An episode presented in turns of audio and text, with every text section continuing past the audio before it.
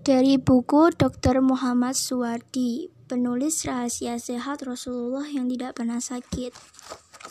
Dalam halaman 9 terdapat antonomi spiritual. Jika rongga dada dianggap sebagai suatu bidang datar, yaitu dari kepala sampai batas atas rongga dada, diafragma, sekat yang memisahkan rongga baru dan rongga dada, tepat di atas ulu hati, di mana ruas tulang belakang dari atas ke bawah sebagai garis vertikal dan otak sebagai pusat.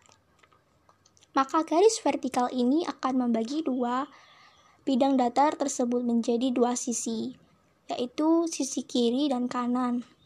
Jantung berada di sisi kiri, hati dan lidah di sisi kanan. Letak jantung di sisi kiri ini berada di antara otak dan hati.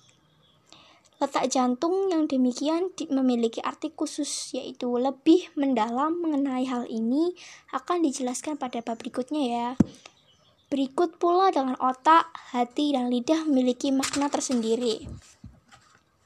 Apakah yang akan terbentuk oleh organ inti ini jika menarik garis lurus dan melengkung?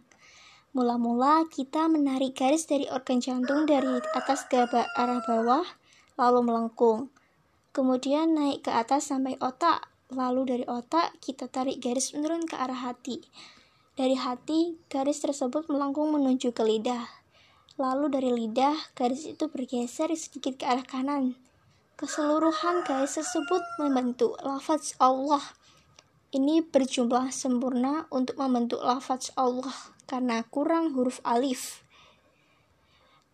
Karena itu maka huruf alif harus dibentuk oleh otak dan hati sebagai garis vertikal.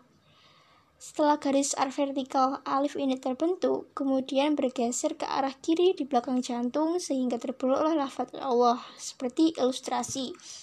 Subhanallah, bila dia sepintas, gambar tersebut tidak masuk akal dan hanya lulusan belaka ya. Namun, jika direnungkan lebih mendalam, maka kesadaran diri akan hakikat bahwa kita adalah makhluk ciptaan Allah akan semakin besar.